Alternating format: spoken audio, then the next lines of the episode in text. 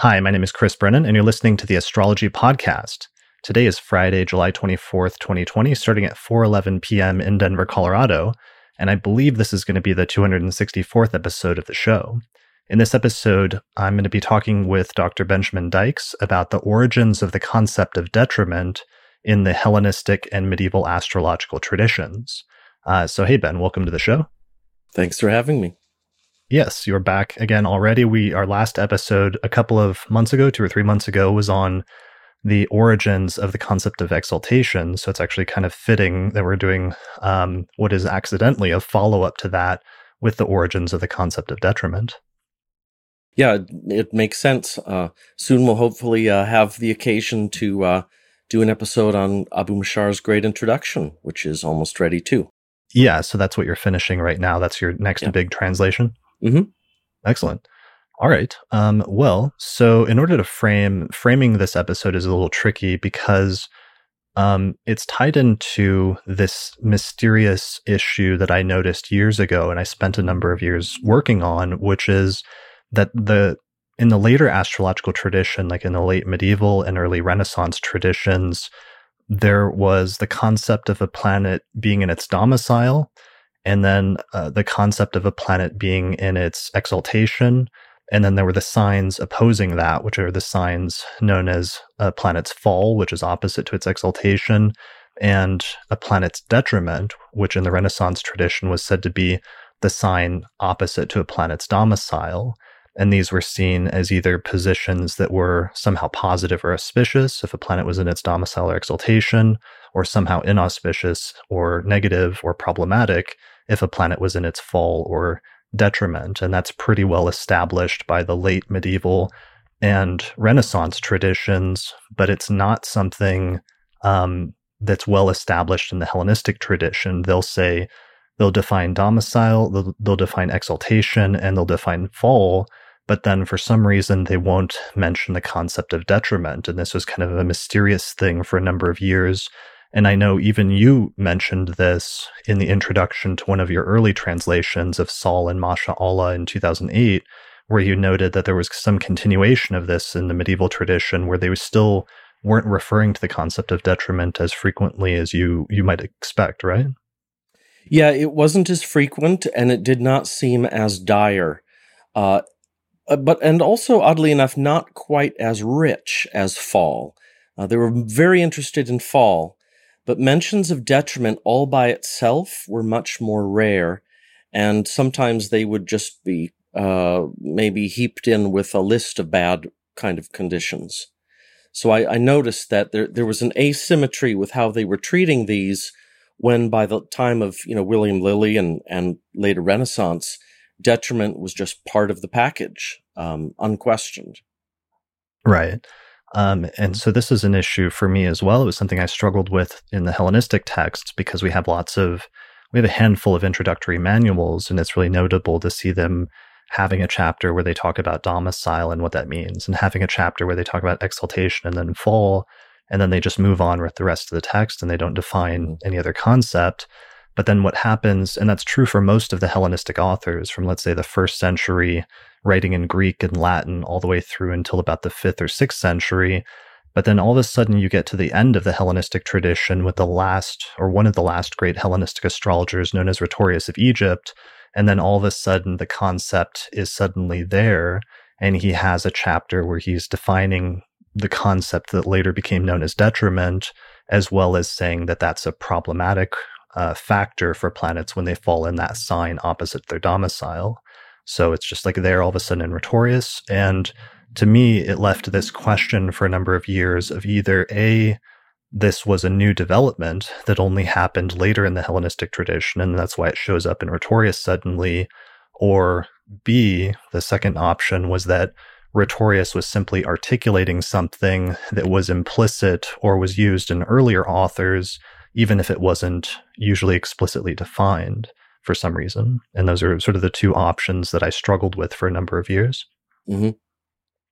So eventually, by the time I wrote my book, I mean, I, I taught it. I was ambiguous about the ambivalent about the issue for a number of years. And that's how I taught it in my course on Hellenistic astrology for a number of years and like outlined this issue to people and said, I wasn't really sure what direction to go on this.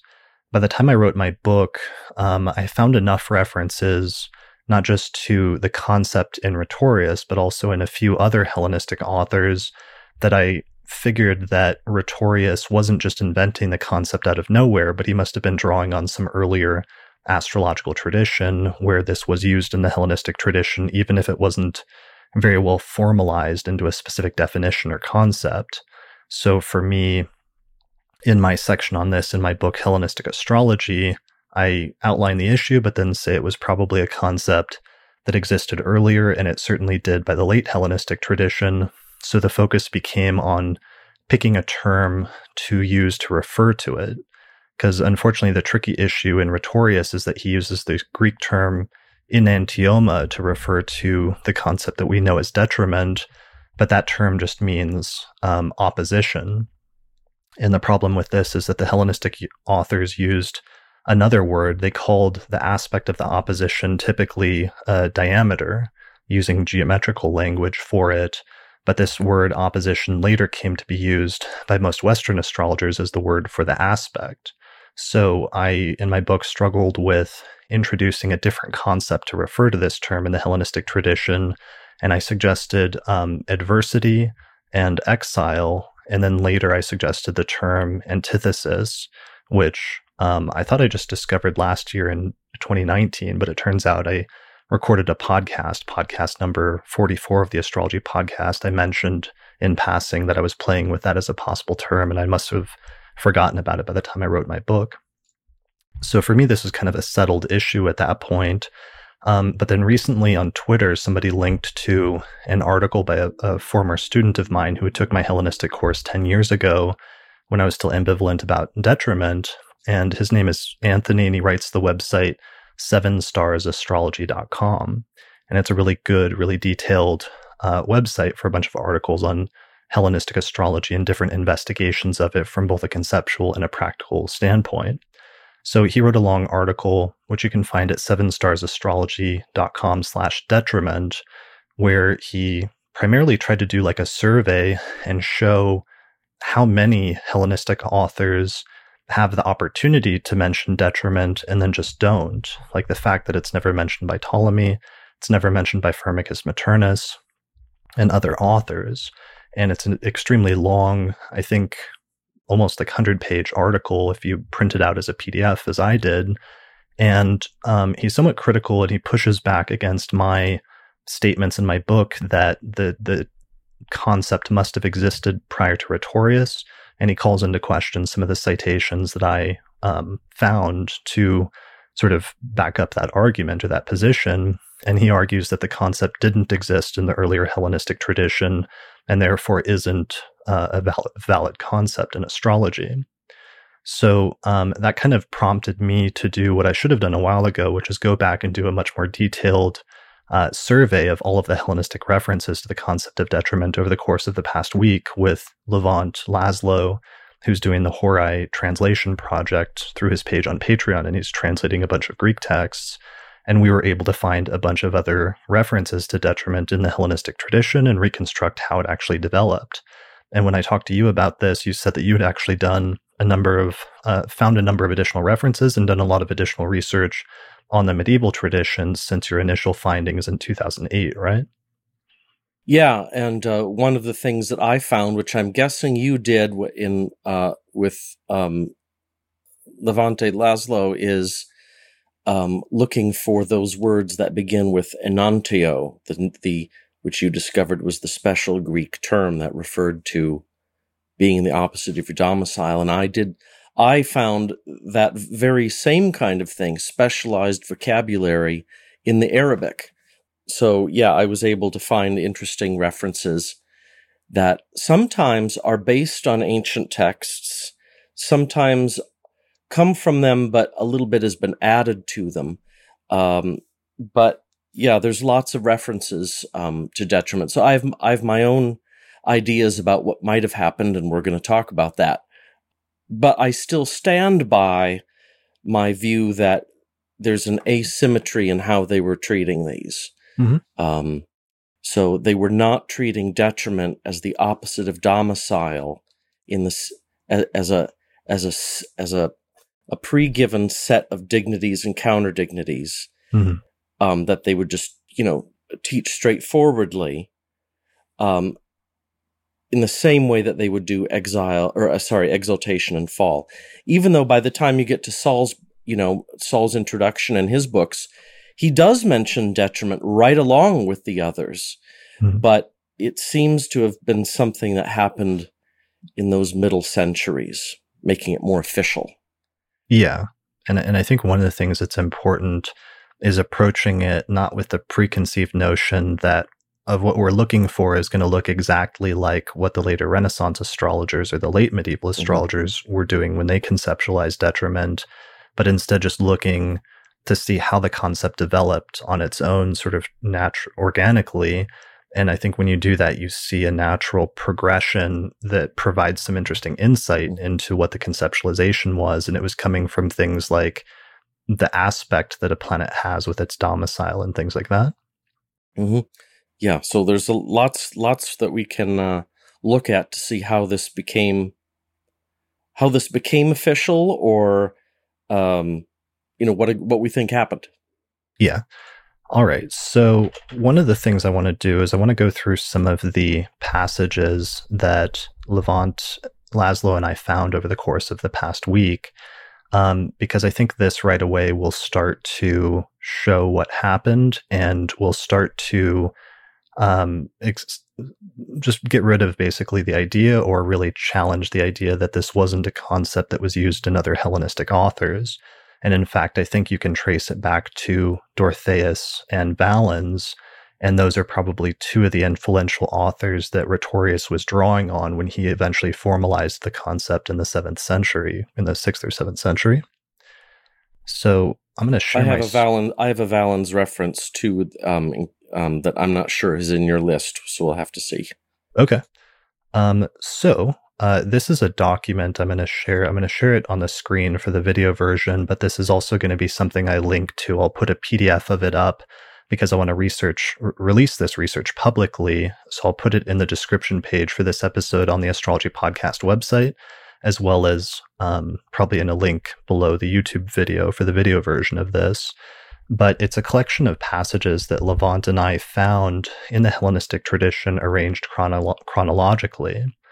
And the earliest references we were able to find, and unfortunately, a lot of these don't survive in the Arabic version of Dorotheus, which has a bunch of things missing and is, is corrupted, but still contains a lot of Dorotheus. But we were able to find some references where Dorotheus um, which likely go back to Dorotheus that are being paraphrased or quoted in later Hellenistic astrologers. So the first one is in a collection of texts um, attributed to Anubio, uh, where he's describing the mutual configurations between the planets. And it says, in general, every star being diametrical to his own domicile himself diminishes everything that he promises. So this is like an early reference, and it's interesting that it's focusing on the idea of the planet being opposite to its own sign or having an opposition to its own sign.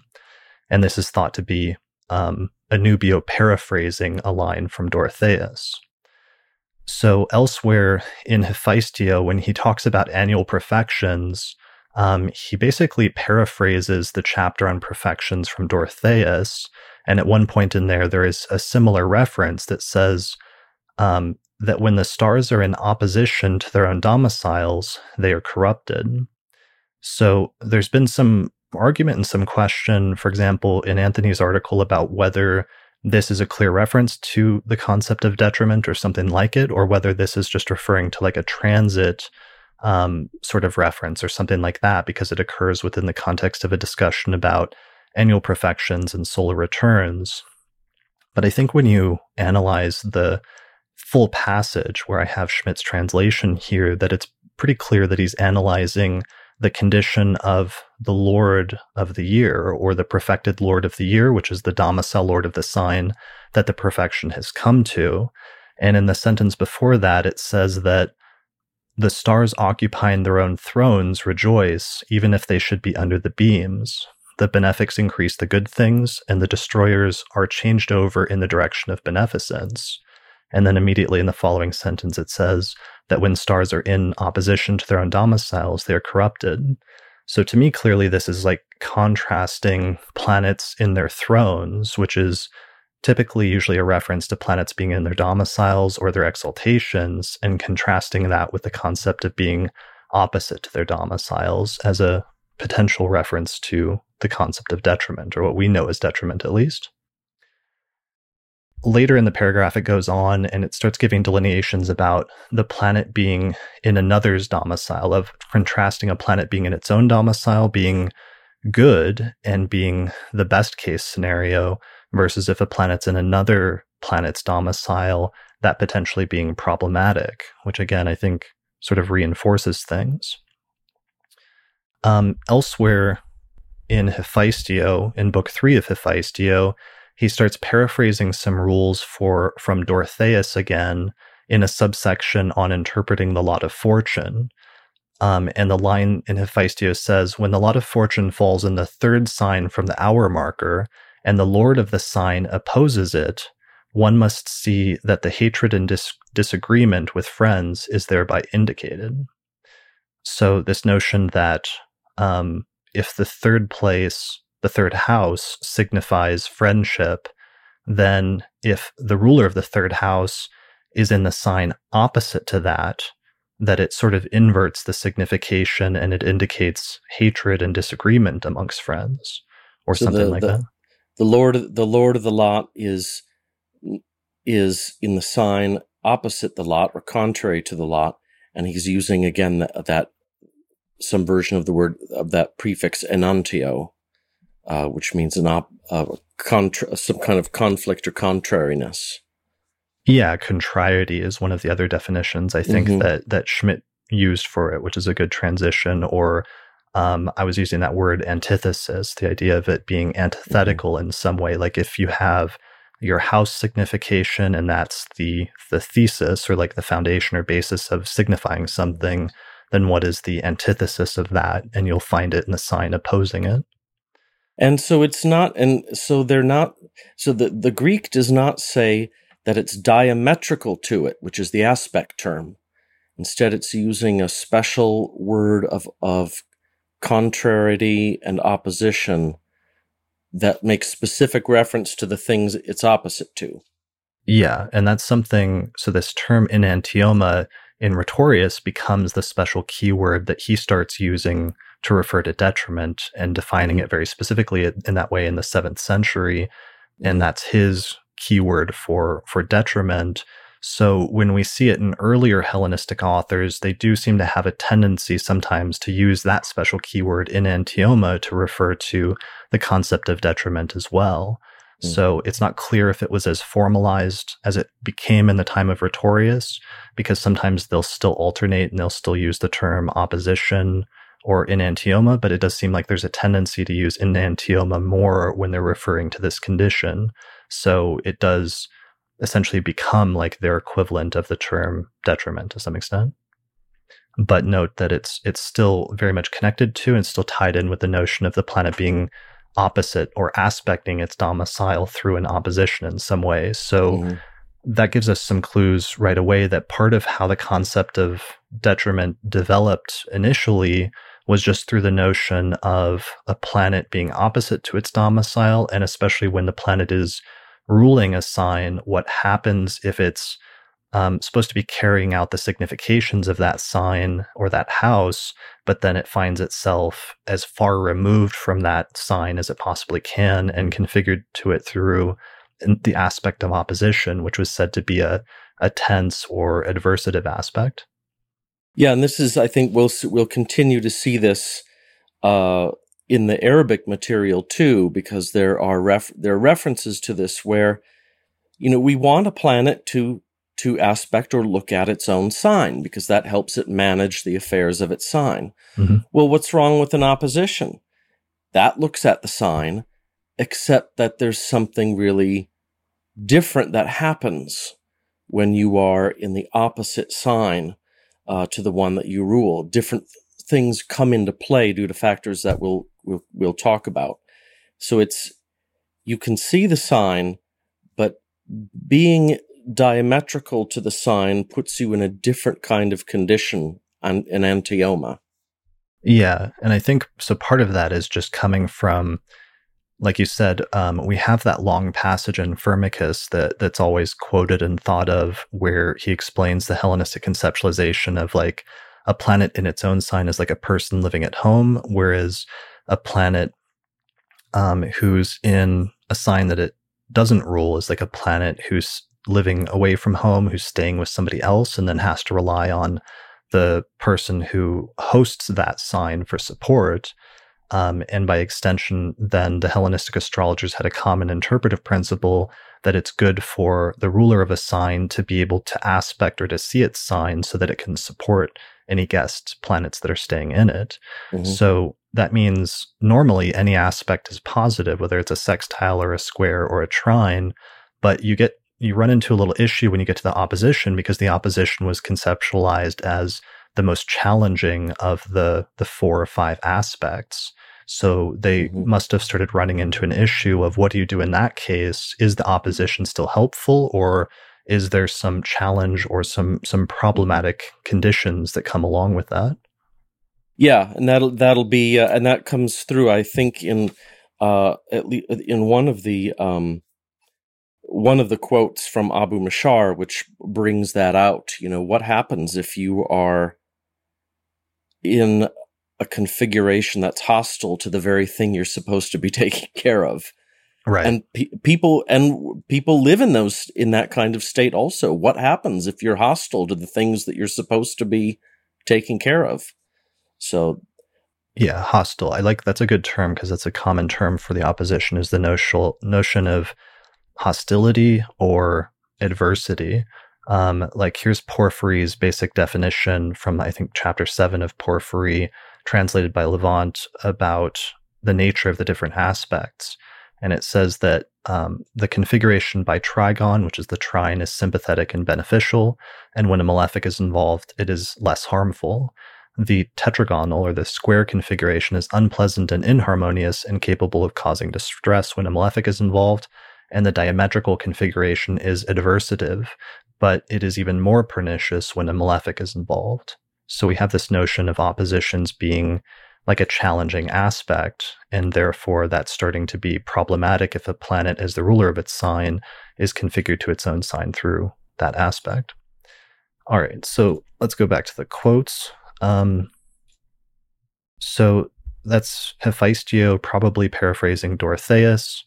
Um, there's a similar paraphrase of, again, probably Dorotheus in the text of Palchus, who was a later compiler.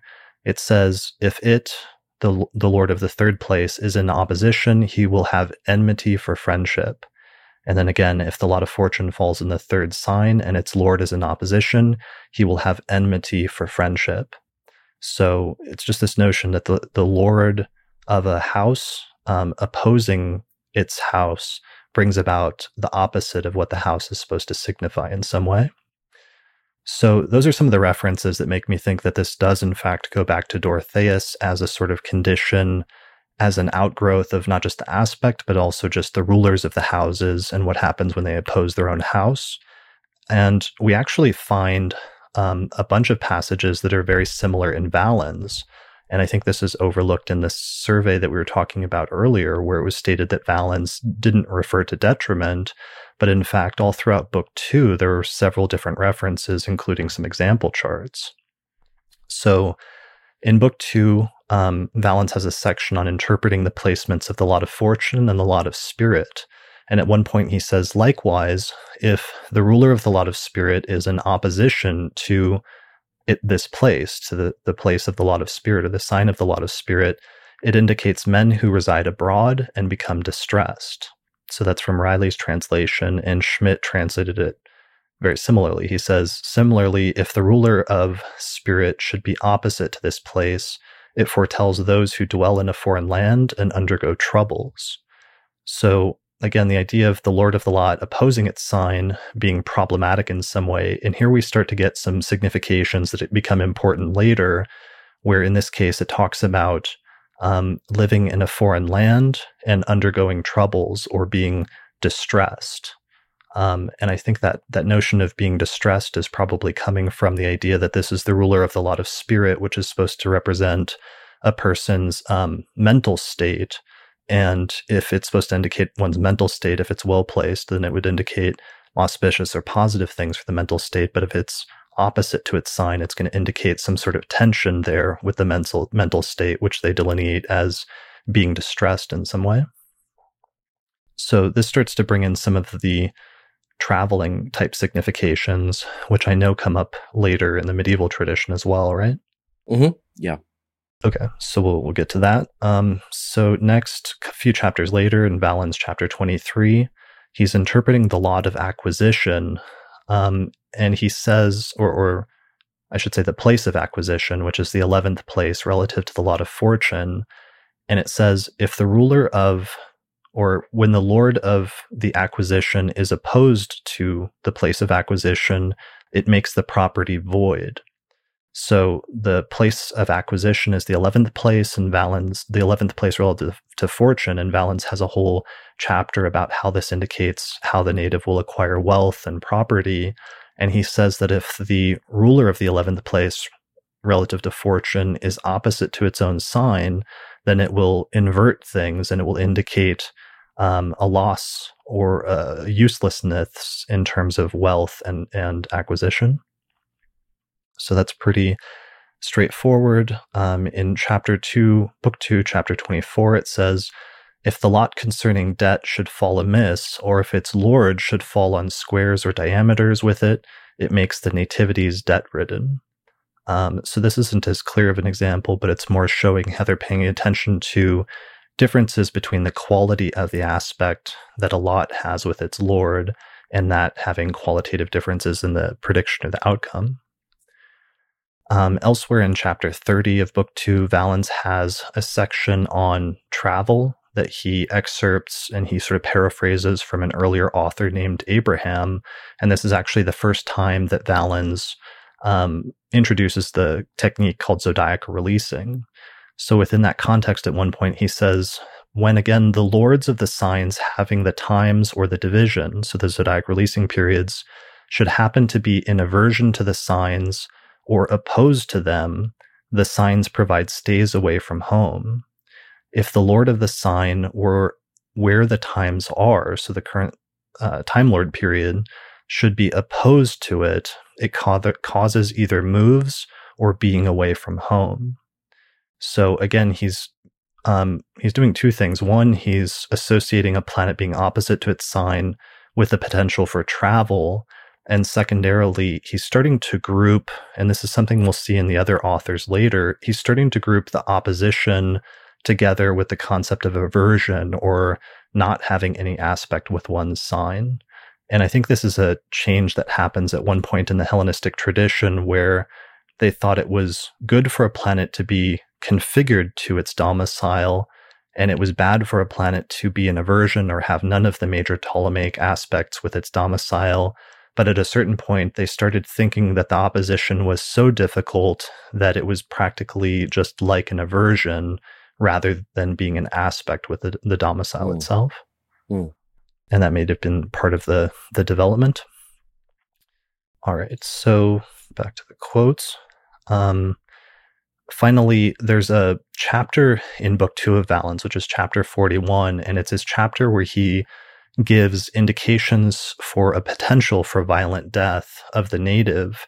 And he actually has a bunch of example charts in this chapter, but this ends up being his primary discussion where he starts talking about the concept of a planet being opposed to its sign. And at one point at the end of the chapter, I think Valens realized that he had talked about this concept a lot without defining it. So at the end of the chapter, you actually see him stop and define it formally.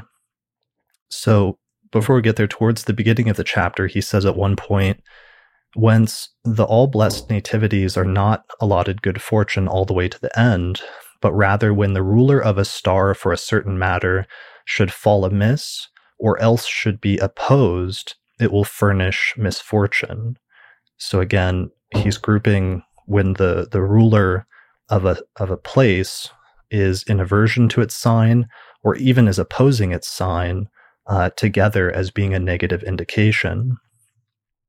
So then he goes in and he starts um, citing chart examples for violent death. And in at least two of these examples in this chapter, he mentions planets being opposed to their domiciles as being negative indications.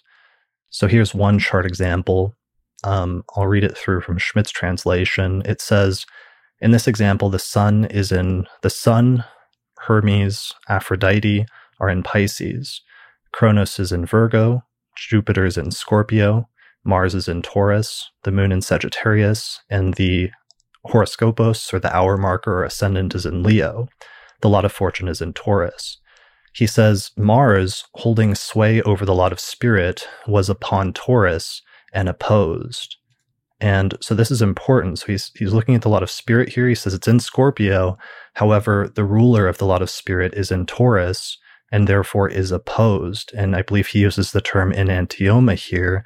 So he's using what became Rhetorius's special keyword for detriment later here in a technical context to say that there's something challenging about this placement because it's opposite to its sign.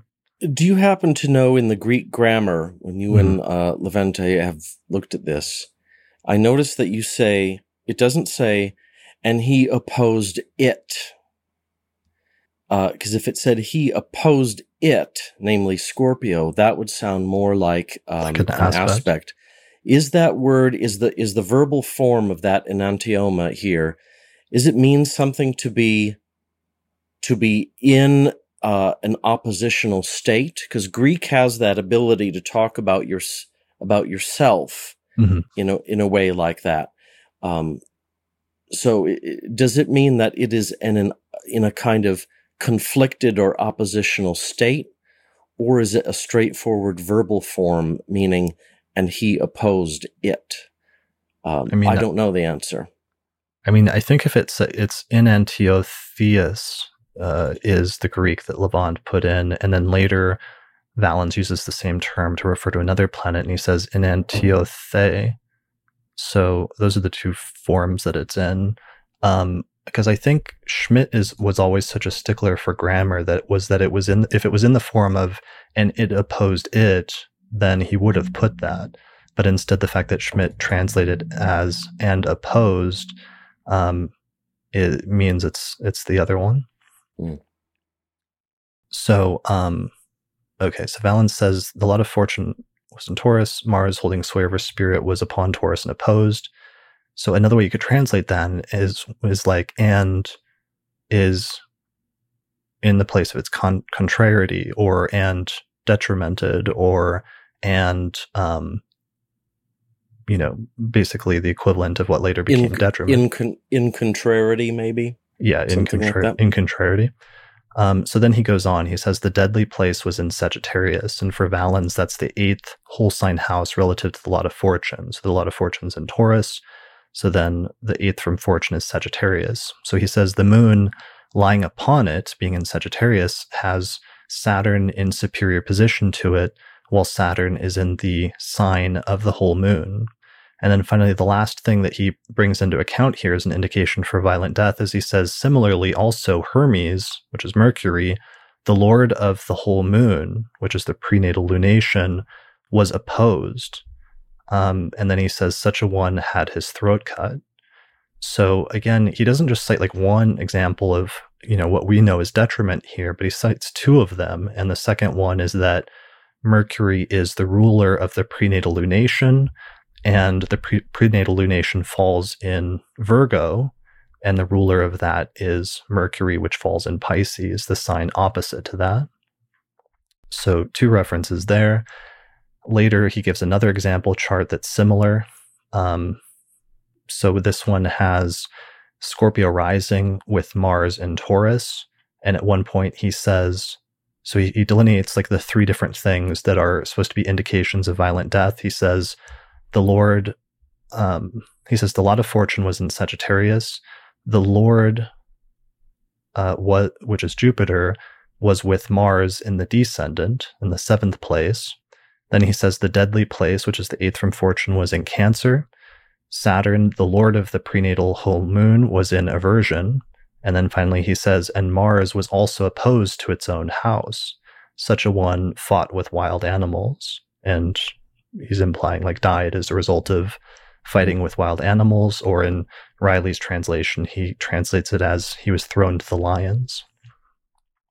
So again, taking, and I'm assuming that he's pointing to Mars being opposed to its domicile as being a negative indication for vitality, because in this chart it has Scorpio rising, so Mars is actually the ruler of the ascendant.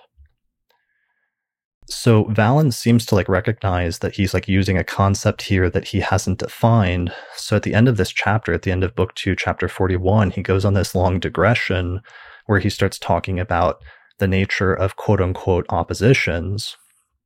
And he says at one point in Riley's translation, the configuration of op- opposition can be interpreted in two ways. One way, when a star is in the ascendant is in opposition to another. The second, when a star is in opposition to its own house, triangle, or exaltation.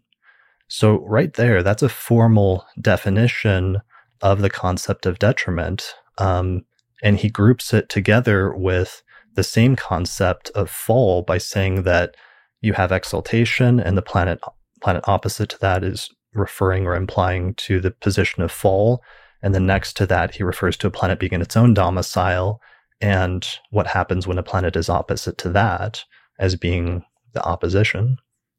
So he's explicitly um, distinguishing uh, an aspect from a relationship, from an opposing relationship to a dignity. Yeah, and because he's he realizes that he doesn't really have a separate term for it, or it's not very well distinguished. So he's being clear that sometimes when I say opposition, and he uses the term, interestingly, he actually uses the term di- di- diameter here. He says sometimes we're referring to the aspect when two planets are in aspect by opposition to each other, but he's saying, but sometimes when we use this term, we're talking about a planet being in opposition to its domicile. Now, that's interesting that he adds the triplicity there because that's something that um, is in Hephaestion, book three where he says when the sun is in, I think he says it's, it's bad when the sun is in airy signs because in airy signs, all of the airy signs are opposed to fiery signs. Mm. And the fiery triplicity is his triplicity. So Valens couldn't have been the only one who said it was also bad to be opposite uh, um, one of the signs of, of your triplicity.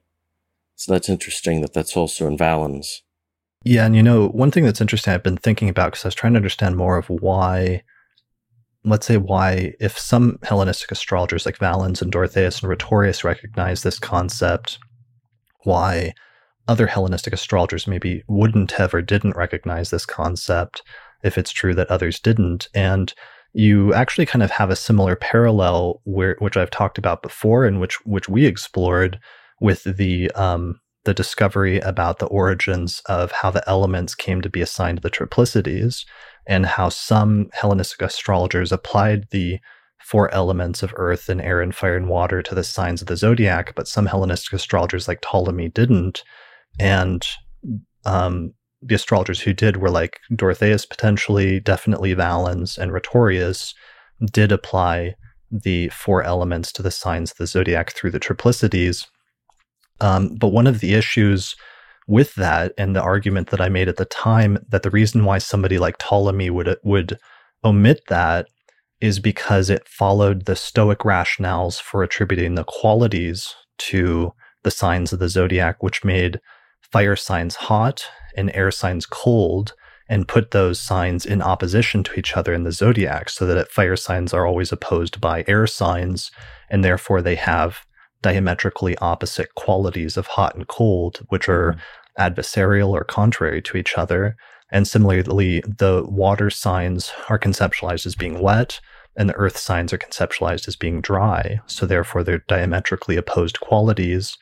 Um, I could see how this could be another potentially underlying factor that could have helped to helped contribute to the, the development of the idea of detriment and of opposing signs having these contrary or adversarial or canceling out qualities, especially when the lord of one sign is in the opposite sign.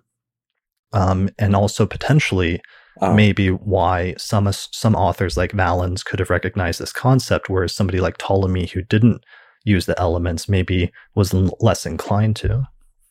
So that, for example, Venus rules Libra. Now, if she's in Aries, uh, we would say she's in detriment, or she's in the, in an anti, in antioma to mm-hmm. Libra. But we could say also that that is that is also a bad thing if you're using the Stoic uh, attributions of the elements, because as an airy sign, uh, because Libra is an airy sign and Aries is a fiery sign, and those are opposed qualities. Mm-hmm. So it's not just that she's opposing her own sign, she's now in a sign of opposed qualities. Yeah. And this came up, and I almost recorded an episode last week because there's been a lot of interesting discussion about this this year about just modern contemporary astrologers who are practicing Hellenistic astrology and adopting traditional techniques, but then trying to adapt and reconceptualize or at least understand some of these traditional context uh, concepts within a modern context. And so there was some discussion earlier this year on Twitter and Instagram under the hashtag of Dignity Babes of they were writing there's a group of astrologers that were writing different articles and talking about how to conceptualize it in some ways such as through ideas of um, self autonomy versus the opposite of that and when a planet is in its domicile having self autonomy versus what happens when you are in the opposite situation from that and your autonomy is somehow taken away from you in some way, or you, is, you are not fully in control of your own environment, let's say. Mm-hmm. And understanding uh, dignity and debility in that way. Another article that I read recently by an astrologer named um, Alice Sparkly Cat that I referred to was titled uh, Decolonizing Essential Dignities. And one of the things that sh- they pointed out and argued was that um, they, they didn't like the analogy that people were sometimes making of planets when they were away from their domicile as just being like on a trip or on a vacation because they said especially when a planet is opposite to its domicile and it's in like an alien land that that is an extremely uncomfortable position to be on to be in when you're actually the outsider. And they made analogies of like let's say a person who is a, a minority in some sense compared to the dominant or sort of established group that they find themselves in and what kind of like awkward position that that puts them them in as well as a position where they have less maybe self autonomy in order to accomplish their own ends or or do their own things that they want to do um, so i thought those are both really interesting discussions and i think it ties in really well with some of the ways that the Hellenistic astrologers may have been trying to conceptualize this using things like these opposing qualities. Now you did you did miss the or overlook um, the Valens passage that I said that I had found. Okay. Um, that is reflected in in later people like Sahl. But we'll have um, so maybe we should wait until we look at at that special topic in Sahl. Okay, sure. Um, so let me. So that's that's basically you know, when Valens defines it in that way, that's really compelling to me. Not just that he gave this definition where he grouped mm. being opposite to its own house as being similar to a planet being opposite to its exaltation, but the fact that he uses it three times at least in a few different exa- in a, two different example charts is pretty compelling to me. Um, but other than that, in um, the Serapio there's a collection of um, passages that was attributed to Serapio. Some of it may come from Serapio, some of it may come from other sources. Um, Eduardo Gramaglia translated this at one point, and there's a passage in here where it's talking about um, the idea of finding the master of the nativity. And at one point, he says that planets in opposition to their domiciles is actually a disqualifying condition according to whatever astrologer is being drawn on, whether it's Serapio or some earlier astrologer. So let's see. So in the Holden translation, it says that the astrologers do not approve the prevalence as chart ruler of the one that is under the sunbeams and the one that is in its fall and the one in opposition. and in a word, the one having a bad phase. Or in another translation, for example, in Levente's translation, he says that astrologers do not consider the prevalence of domicile mastership the star that is under the beams, that is depressed, that is in opposition. And again, it uses the term enantioma here, or mm. simply has a bad appearance.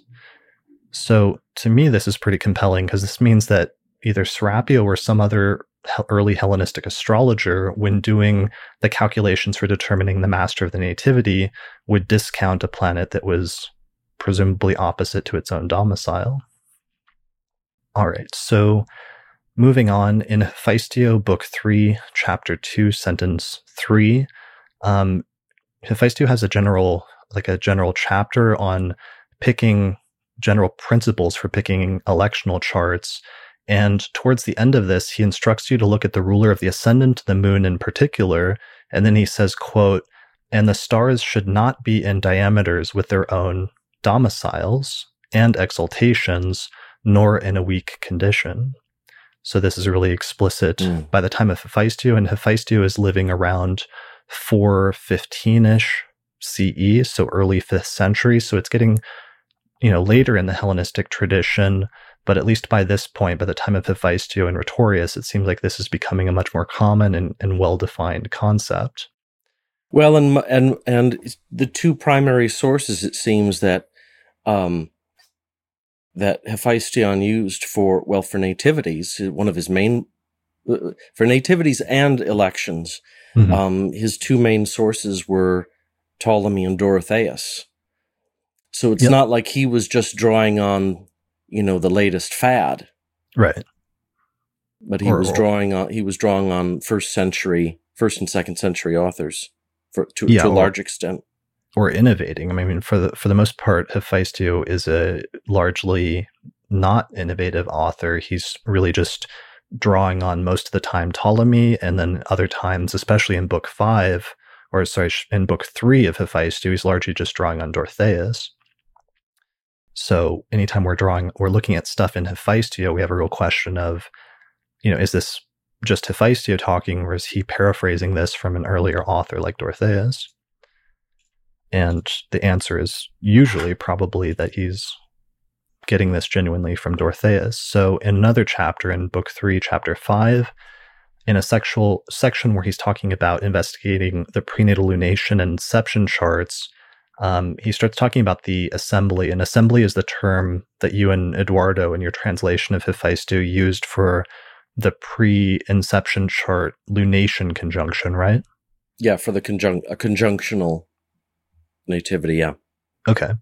So it says, or, or, or conjunctional uh, inception if you're doing that in election charts. Yeah. Yeah. So he starts telling, giving you instructions to look at the ruler of that prenatal lunation and he says, when the ruler of the assembly occupies its own place or is in a triangle to the place, it will produce those who succeed in everything and the and those effective in acquisition. However, this will not be the case when found to be in aversion or oppositional. And again, it uses the term enantioma, um, again, grouping aversion together with the oppositional placement mm. so that they're really firmly starting to treat it more and more of a planet being opposite to its domicile as being like or pretty close to aversion. Um, and then finally, there's a example, and I actually quoted this in my book, and I thought it was pretty compelling, where Rhetorius um, preserves this delineation of an example chart, which later scholars identified as the birth chart of a uh, like a fifth century uh, scholar named Pamprepius of Panopolis. And this guy was apparently a noble pagan scholar who rose to high position, but he ended up being banished by his enemies at one point in his life, or possibly twice. So Rhetorius uses his birth chart, and at one point he's looking at like the triplicity rulers of the sect-light and the ascendant, and he's also looking at the condition of the moon, and he notes that both of them in, are in Taurus, and that the ruler of Taurus in this person's birth chart is Venus, and it's located in Scorpio, which is the sign of its detriment or opposition. And he says, but also Venus ruler of it and the moon uh, posited in opposition to her. So he says basically the ruler of the moon is Venus and the ruler of Saturn is Venus, and they're both in opposition to her. And then Rhetorius asks, how could he not have been a trouble, had a troublesome first age? But indeed, also flights were made in many places because of the moon's being opposed by its own sign ruler. And then, in order to back this up, mm. Rhetorius then quotes some earlier Hellenistic author who he doesn't identify. It may be Dorotheus, it may be some other astrologer who wrote in verse. And the verse says, Behold, the moon is in the domicile of some star, and if you find that one lurking in opposition, he will also indeed be a fugitive, obscure, and a wanderer.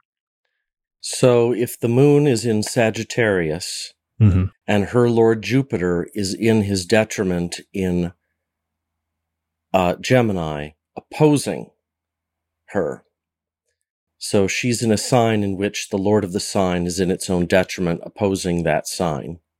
Yeah, and I think that's partially because the moon, as its one of its general significations, is supposed to be like the home and the living situation. Mm-hmm.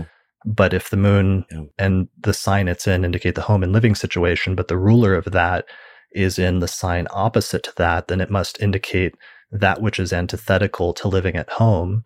And the most antithetical situation to living at home is actually being banished from your home country and unable to return home, but having to stay abroad. Mm-hmm.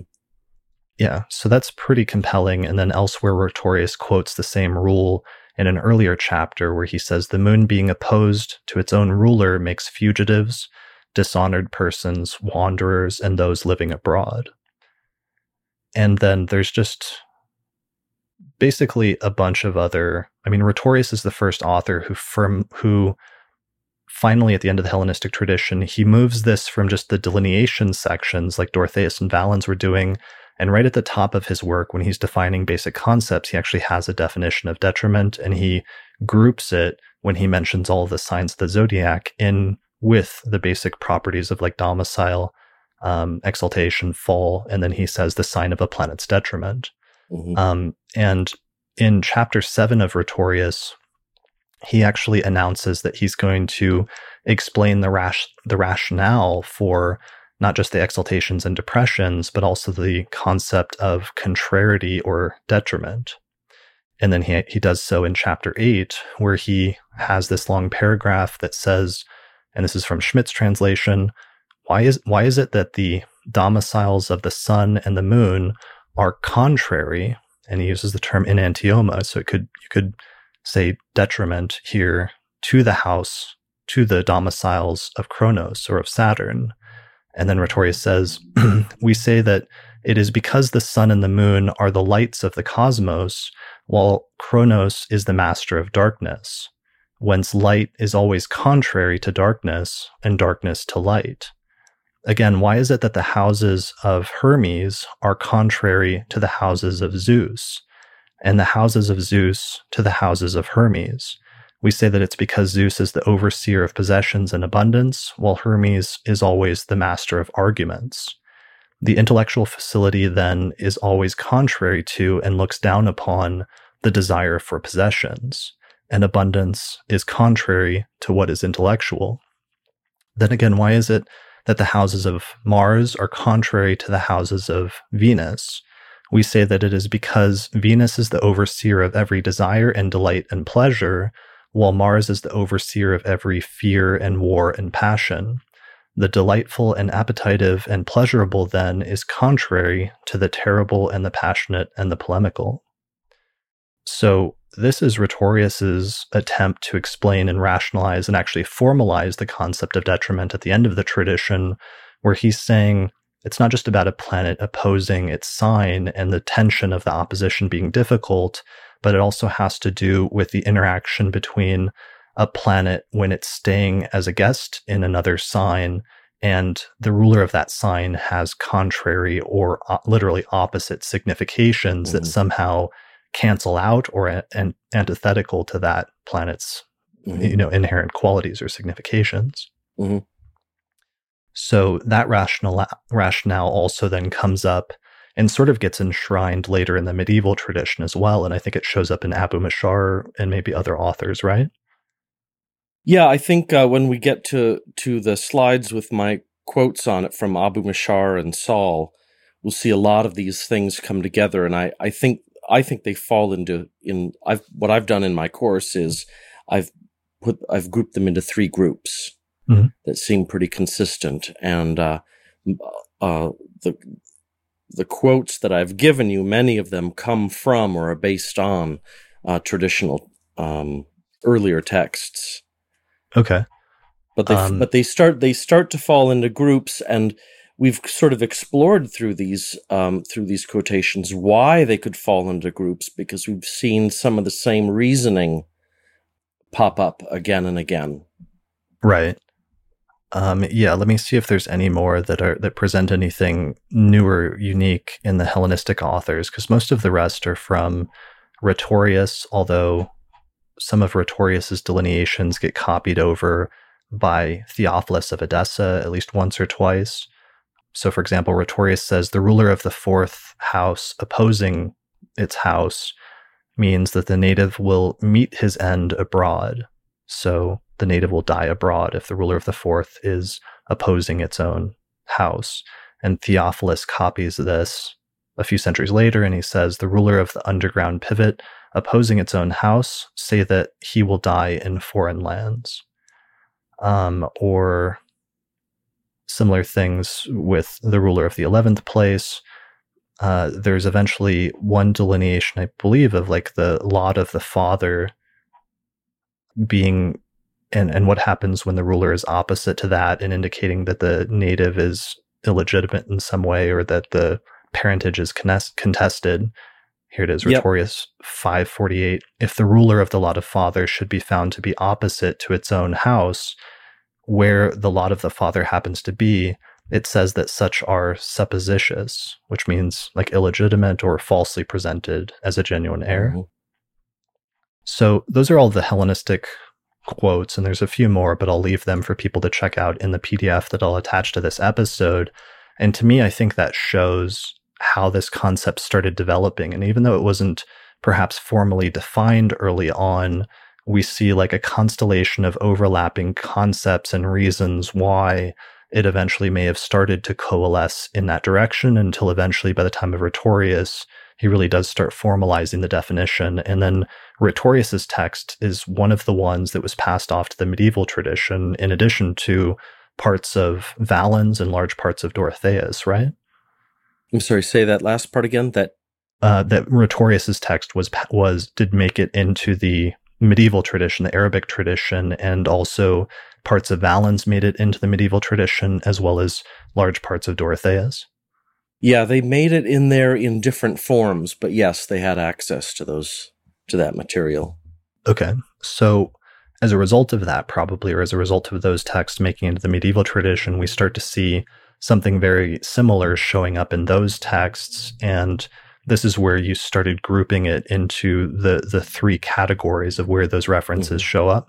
Mm-hmm and we also see some uh, some different some specialized vocabulary also in the Arabic as well. So um, the word that now now that we've been going through these, the word that clearly they're using as their version of enantioma in Greek, mm-hmm. um, the verb that they use uh, in Arabic is dadda, which means um, it has a very similar range of meanings to be contrary, opposed, contrasting, antagonistic, and to be inverse, like to be the inversion of something. Hmm. Um, and um, so inversion. That, that would that would be a good translation too, like mm-hmm. the sign of the sign of a planet's inversion. Mm-hmm. I'm still thinking about because it's like I like antithesis conceptually, but it's very hard to like put in a like usable. It doesn't roll off the tongue as yeah. easily. Yeah. Um, and, but it's yeah. that falls within this kind of range. So dadda is uh, their main verb, um, but there's another uh, word which is wabal, and wabal is an interesting term. It, it, it refers to well, it refers to a theory of um, illness coming through bad air. So mm-hmm. it's the wabal literally means unhealthiness. Uh, uh, but it has to do with the idea that the unhealthy body is corrupted somehow, usually by bad air. So, so there's a sense of disintegration and corruption in that term as well. So those are the two main ones they they use. And is that the um, term? That's probably the term then that eventually is translated into Latin in something that starts becoming detriment, right? Could be, could be. I haven't tracked it exactly because uh, detrimentum really means to like to wear something out. Mm. Um, it does not really mean the opposition of something. Mm-hmm. So it could be that they got this idea of detriment from wabal, but I can't be sure quite yet. Okay. But the point is that the Arabic astrologers, they started developing a special term or two that were used for this because they were starting to recognize that it was something unique and they must have picked up from the late Hellenistic tradition that it wasn't just an opposition aspect, but there was something unique about this. And, that, and that's always been one of the interesting things that I've appreciated about your studies of medieval astrology since the beginning, going back to like 2007 and 2008 in your books, is really showing how the early medieval astrologers that were translating the texts into Arabic from Greek and earlier authors, they really did try really hard to find words that were close to um, the Greek technical terms that they were translating, and they were very like um, conscious of that. Yeah, in fact, um, if you think about the difference, so we've talked about the difference in Greek between two signs in a diameter, which is the normal aspect term, and this enantioma, which is a kind of contrariety. In Arabic, it's very similar. Their word for the opposition is standardly uh, muqabala. And muqabala actually means to stand across from something and look at it like this. Mm. Okay. It means to be across in a relationship with something like that. But the word that they use for the, the word that they use here for the contrariety of being in detriment is mudadda.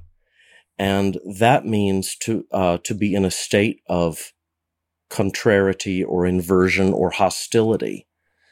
So it has similar ideas of being opposite, but it's a, it's a different verb, different root. They were clearly being, trying to be careful. They must have noticed uh, that the their Greek and Persian sources were using special terms. Mm-hmm. Okay, so um, do you want to look at some of the passages? Yeah. Okay, that you found from the medieval tradition. So here's a few. Um, I threw this in my own PowerPoint. Okay, if that's okay. It, yeah, I put it on. I put it on a couple of slides. I listed about it listed them in several categories. Are are they all here? Yeah, they're just I separated it okay. into like um, okay. five slides, I think. Let's start with the first one. Okay. Is this it? yeah, so, wanna... so this first one is just a general statement about uh, it's a list of of uh, bad conditions that the moon could be in, and here now we see one of the things that we've been seeing before when she's in the contrary of her own house and I think that's the mudadda term, mm-hmm. uh, or she is absent from it, and that means she's in aversion to it. Okay, so they're so grouping it together again. Mm-hmm. Okay, so that's so this... just a general definitional th- kind of throwaway kind of definitional statement. Yeah, but a, a general statement about these are eight conditions of difficult placement in electional charts. Yeah. Okay. And it and and it's grouping those to uh, detriment and aversion in the way that we can see that the predecessors did too. Okay. Um, another, th- uh, so here's the one of the three major groups of themes is uh, what I call division, contrariety, and dependence. Mm-hmm. And the idea here is that when you're in the opposite of the sign that you rule, you are in a condition that is similar to being alien or peregrine. Mm. Because if you're in a place that you don't rule, that's an alien or peregrine planet, you are subject to the uh, situations and the significations and the qualities of the planet that does rule that place. Mm-hmm. Well, if you're in a place that, like we saw, if you're in a sign whose Lord has the significations that are the opposite of yours, then you are, there's a kind of divided attention. The um, and an, there's a kind of a conflict going on with what the planet wants to do and what it is, the conditions it's able to operate under.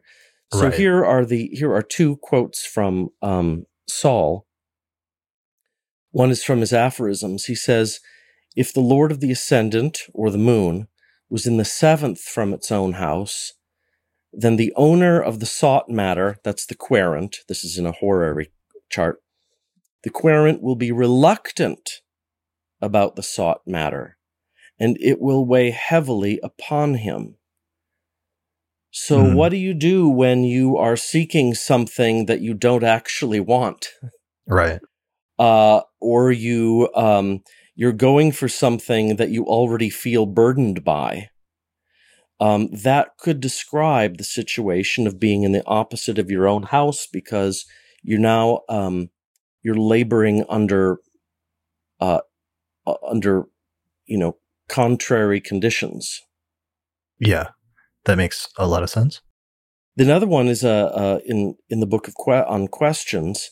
If the Lord of the seventh was in the ascendant, so the Lord of the seventh is in detriment by being in the ascendant, mm-hmm. then the woman, who here is the seventh house, will be more eager than the man is. So the Lord of the seventh manages manages the woman in this question, but she's in the house of the man, which means it's as though uh, she is more subject to and dependent on and more interested in the man than he is on her. Mm. So again, we have this idea that you're not just in a different place. Uh, you're in a place where you, where the attention of the planet is somehow being divided or divided against itself or two contrary interests are at work.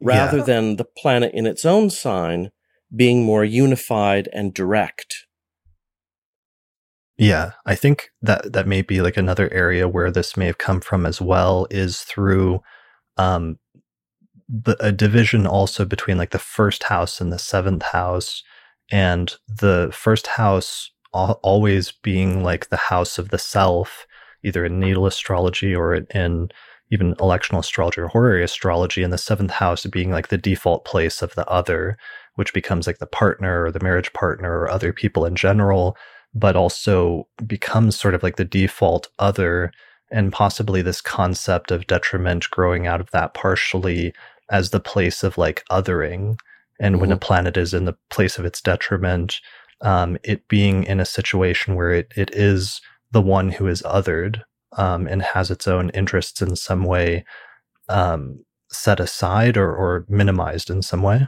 mm-hmm. So, and then that also kind of works with derivative houses because you always kind of have that issue anytime you're looking at the the sort of binary pair of two opposing houses and the topics that they signify um, as being similar sometimes, but other, also sometimes opposed or um, sort of um, not conflicting, but um, competing with each other in some way. Mm-hmm. Like what happens when you contrast like in a horary question, like the sec- second house of your finances with the eighth house of like the partner or other people's finances or something like that. Mm-hmm. All right. So um, back to your quotes.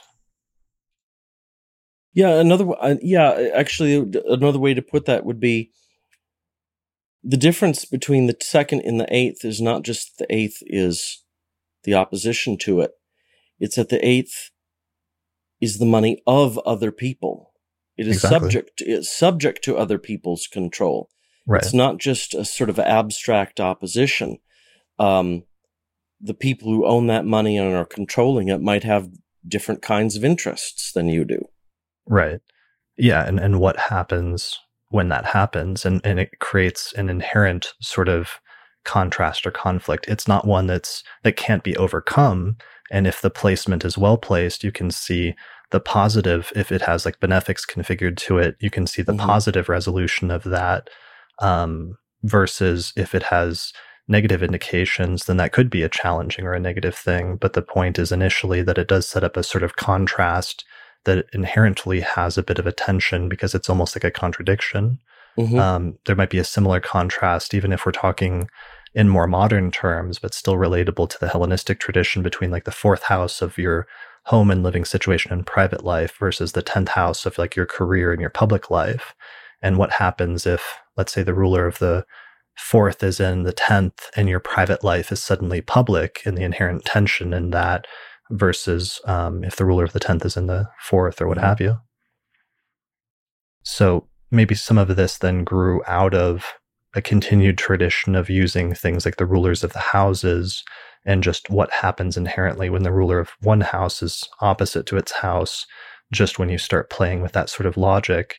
And that's something that was always there from very early in the tradition from Dorotheus and Valens onwards of looking at the rulers of the houses, although it is interesting that it's not really till Rhetorius that you do get him for the first time in chapter 57, where he systematically tries to go through and delineate the rulers of the houses when they're in different houses.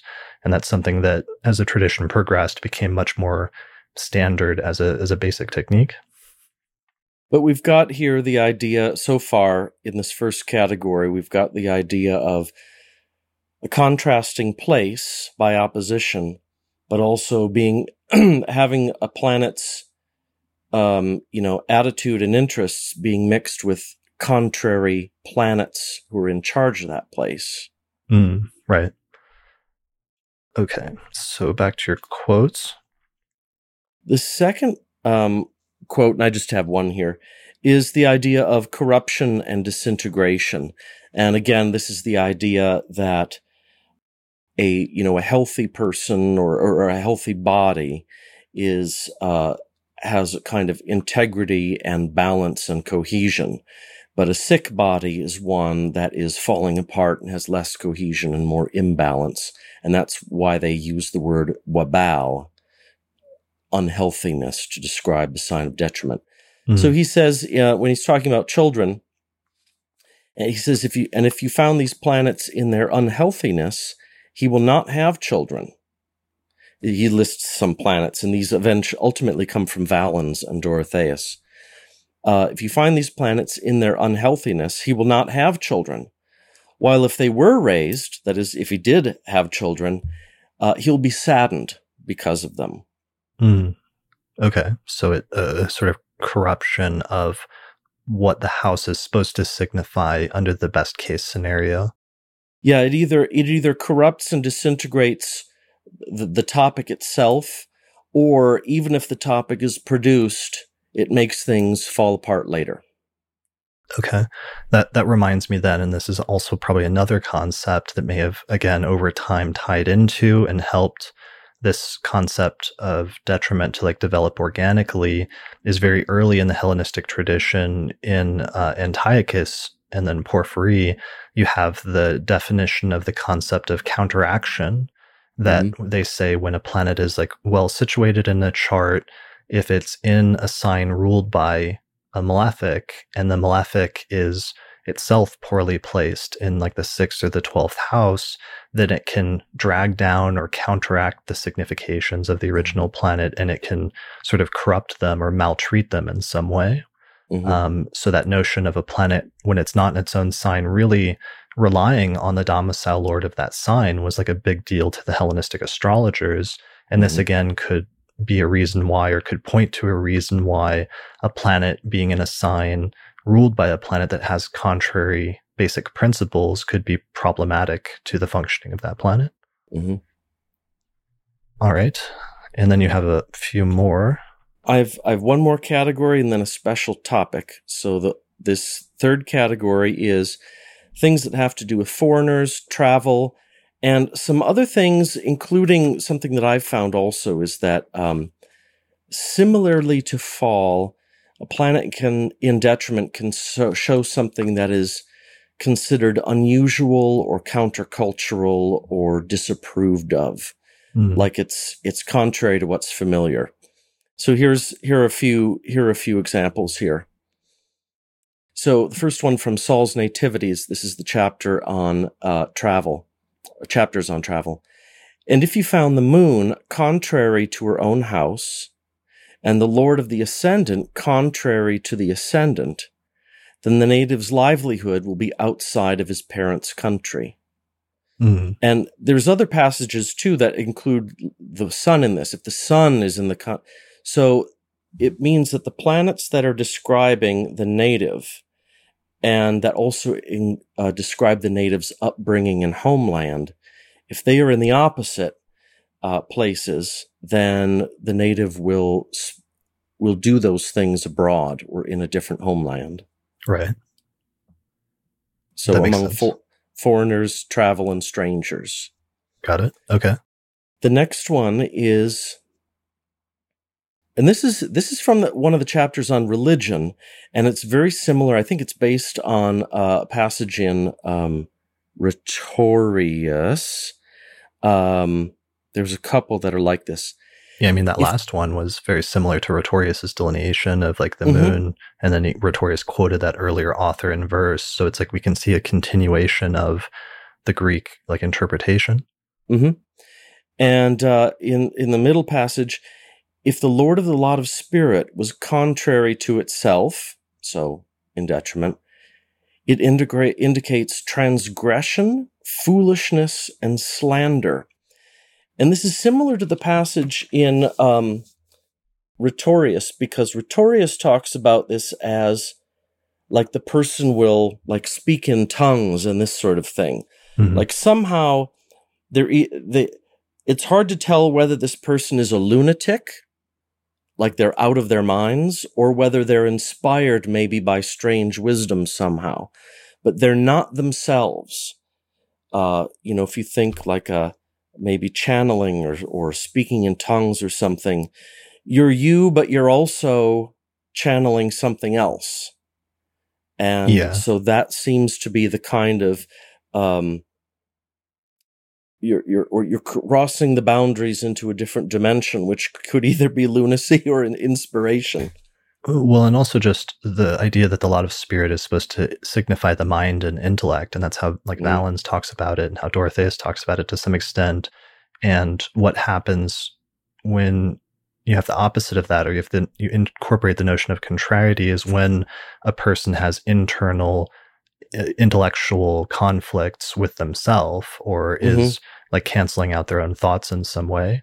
Um, mm-hmm. So we have that that quote from Rhetorius here it says, um, this is Holden's translation. It says, the ruler of the lot of spirit being opposed to the lot of spirit makes those who give poor, advo- poor advice, those with contrary opinions, braggarts and insolent persons. So contrary opinions is interesting because it's almost like somebody who likes to be contrary or contrarian uh, is a mm-hmm. term that we still hu- use today of somebody that likes to pick the opposite side in debates just for the sake of of being um, contrary.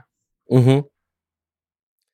And yeah, you've got another one here uh, from Sahl, uh, the Lord of the lot of the Spirit looking at its own Lord from its unhealthiness. This is a kind of more complicated uh, uh one, but it's it's a similar kind of thing. Um, you know, is this is this person off their rocker, or are they channeling something really important? Right. And then even Theophilus picks up on this, saying, The ruler of the lot of spirit opposing it makes those indiscreet of counsel, with contrary opinions, boastful and insolent persons. And I think, and the third, the the uh, third passage from this third category comes from Abu Ma'shar, and it seems like, uh, yeah, okay, we've seen versions of this. This is in profections. So suppose you're profecting the ascendant and you come to the seventh house. He calls the house of wedding. Mm-hmm. And in the revolution, that is in real time, at the solar revolution, its Lord and the moon are opposing their own houses or exaltations. Then the owner of the revolution, the client, will hate his own country and travel to another. Mm-hmm. Okay. So this is this is a similar issue of dignity as a homeland, detriment as travel, but also as a form of hostility. Mm. Yeah, and and interestingly, and then incorporating that into a timing technique so that it's like those positions indicate the natal promise, but that natal promise won't actually happen or be delivered until it's activated as a Time Lord. Mm-hmm. Mm-hmm. Um, so it's interesting. And did we talk about that? I mean, it's not because it's not just the idea of a planet being in its sign, being at home, and then um, detriment being away from home, but the sign of a planet's detriment would literally be in the zodiac as far as you can get away from a planet's domicile. So mm-hmm. that's why they would be interpreting it as being away from home or the opposite of home or even being cast out of your home and banished because the sign opposite to a planet's domicile is literally as far in the zodiac as a planet can get away yeah. from from its home. Yeah. Okay. So then I think if we could look at the last I think the last uh thing I had here were some special topics adoption and adultery. And uh, both of these come from ancient sources. And so the first one about uh, adoption or you being, uh, being alleged to be the child of a different father. Mm. This comes from uh, Dorotheus, uh, 114, sentence 6, and the very end of Valens 232. Uh, and there's several versions of this in uh, Sahl's nativities. I don't know. He liked the material so much he had to say it three times or four times. Okay. Um, but there's there's a couple versions of this. If the Lord of the opposite sign of the lot of the Father is on the lot, or if that planet looks at the lot from its own sign of detriment. Wait a minute. That's is that is said very awkwardly. Um, the main thing that the main one they use is if if the lord of the sign that's opposite the lot, so the lord of the sign of detriment mm-hmm. is on the lot, and so is in its own sign of detriment. Okay. Um, it's going to bring that sense of foreignness, foreignness, and probably also um, uh, uh, you know, suspicion and immorality and that kind of thing. It's going to bring that to the topic of the father. Your father isn't your father, it's someone else who's your father. Right. So it brings the idea of the other to whatever that topic is mm-hmm. if um, the sign, uh, basically the Lord of the sign of detriment is in the sign that you're looking at. Mm-hmm. And similarly with adultery, Sahl uses a passage that we can trace back to Dorotheus, and he gives there's two possible uh, examples here. Either the Lord of that opposite sign of the lot of marriage is on the lot, or, and or, the Lord of the lot of marriage is in the seventh from the lot, namely in its detriment. And in those cases, Car- uh, uh, uh, Sahl and Dorotheus talk about uh, adultery and keeping secret mistresses and uh, that sort of thing. So it's immoral and secret sex with other people. Right. So in both instances, the thing that's tying it together is just how would you identify in a chart if like it was the other versus the person who it's supposed to be theoretically and that i think also ties back to um, some of the general meanings of being corrupt or bad um, because and I, I I mean I've seen this in client work too where planet and detriment can also mean things and people that go bad you know mm. um, that are doing bad things Sure. I mean, it can go, it can, it can go either way. It can be like positive or negative. Let's talk about that. I mean, I did want to read this passage really quickly because I have, it was a really interesting passage, the father one from Dorotheus, from your translation of Dorotheus. Um, and it says, it's kind of complicated and you, and you had to insert a not in brackets, but it says, and see who is the Lord of the sign in which the lot of fathers is for if you found it not looking at the lot, or you found the Lord of the lot in what follows its own house, or the Lord of the sign opposed to the sign that the lot is on, that is on the lot, then the native will be attributed to someone who is not his father. Mm-hmm. So, and and Valens actually has a clearer statement of that, which I can read. Okay. Um, I have it up right here. It's at the end of 232. And so he says, um, he says, take the adoption Now, here he seems to be talking about the adoption of the father, that is to say, whether the father himself is adopted. Mm, okay. So take the adoption of the father from the diameter that is dropped down from the lot. So you find the lot of the father and then find its diameter. If the lord of the lot of the father should happen to be upon the diameter, or the lord of that diameter upon the lot, it indicates that the father was adopted. Okay. Similarly, also, if the lord of the lot of the mother, and he s- says the same or similar things for the mother, then the mother is adopted. So they might not all have agreed on exactly who this applied to, the native or the father, but um, but some of these very same factors we've been talking about um, mean that other people are either either sleeping around with other people and the wrong people, or you've been adopted by other people. Yeah. So just this idea of again, this idea of othering, and I it's a very like sort of first house versus seventh house type thing, and uh, that's sort of also where like seventh house in the early tradition in like the Hermes text, there's that contrast between the first house signifying life and the seventh house signifying death. But later in some of the texts, even like travel gets associated in some instances with the seventh house. Mhm. Um, and that and it's and it's again it's it's not just the contrast but you're being raised in someone else's house Mhm.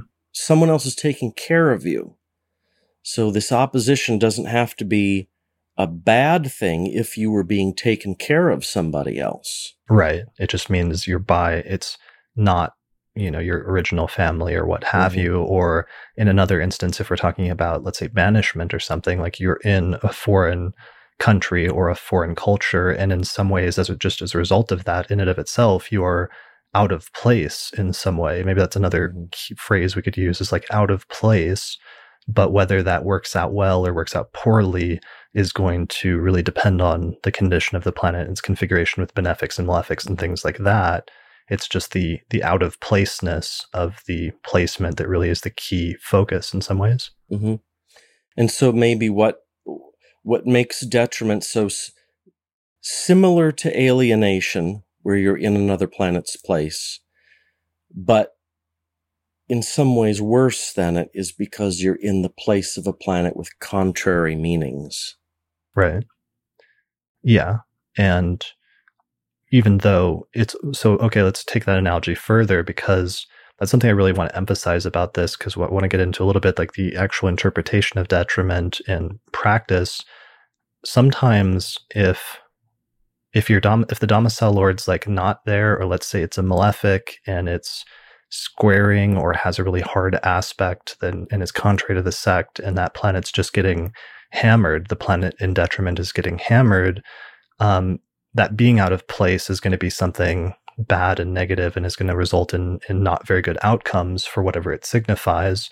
But if the domicile lord is there or it's being supportive in some way, it's like being in a foreign country that's different, has a very different culture from your own, but you're getting support from your hosts and perhaps you're able to adapt to that um, rather than have that be something that's continually oppressive. It might be difficult at first.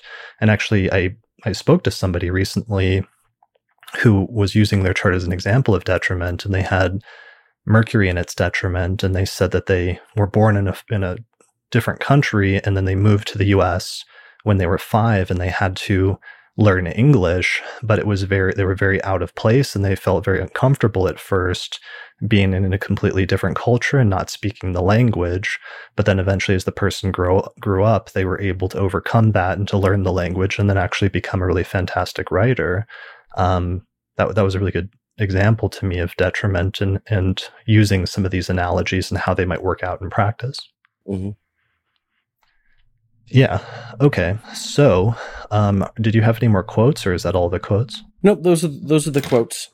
Okay. So I think then so your three categories of how this comes out in the medieval tradition is is very similar to I think as we saw how it comes out in the Hellenistic tradition, which is category one is like inner division and contrariety.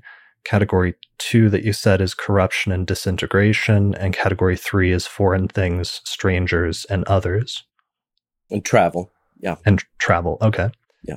Um, so what do we historically you know we've had our like historian hats on most of the time here and what is the historical summary then the historical summary is that detriment doesn't seem to have been introduced as an essential sign quality early in the Hellenistic tradition, but it does seem from a relatively early stage, from at least Dorotheus and Valens onward, to be treated as a secondary secondary quality that could be problematic um, for a few different reasons. One of them because of the nature of the opposition, uh, to a planet's domicile, and it started being grouped together with a planet's domicile lord being an aversion to that sign.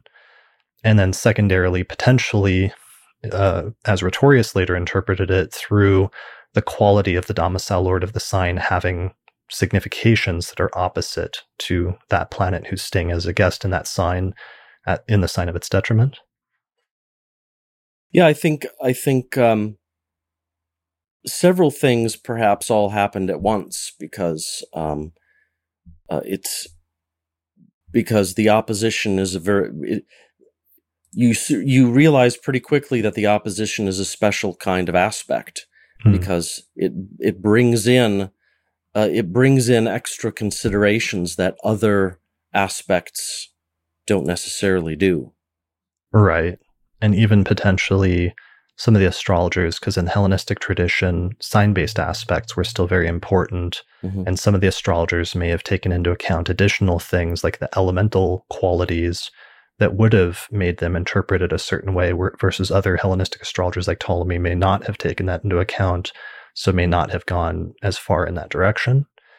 Um, so it does seem that the concept, though, wasn't, I mean, we have to say it wasn't defined um, in the initial like introductory texts in the same way as domicile and exaltation and fall were and it only later started to get that. So i think by the time of Abu Ma'shar he does firmly um, define it with the other qualities right? Mm-hmm. yeah and and Sahl also dis, uh, defines it. So we're talking uh, uh, uh eighth and ninth centuries Okay, and and for all intents and purposes, Rhetorius does as well in like the sixth or seventh century. Yeah. So it's that time frame when it becomes firmly um, sort of established, um, but it has earlier precedent. So the so what we want to know is because exaltation and fall seem pretty straightforward and simple, and mm-hmm. everyone defines them, and the vocabulary is there, and everyone knows what they mean. Right. So the question is, how much of this is a patchwork of, with detriment? How much of it is a patchwork of things that they just sort of cobbled together versus um, interrelated features that are really there that you have to recognize, but took time to to coalesce into um, like the factors are just laying there. All they're all they're waiting for is a name which mm-hmm. enantioma seems to have been the name.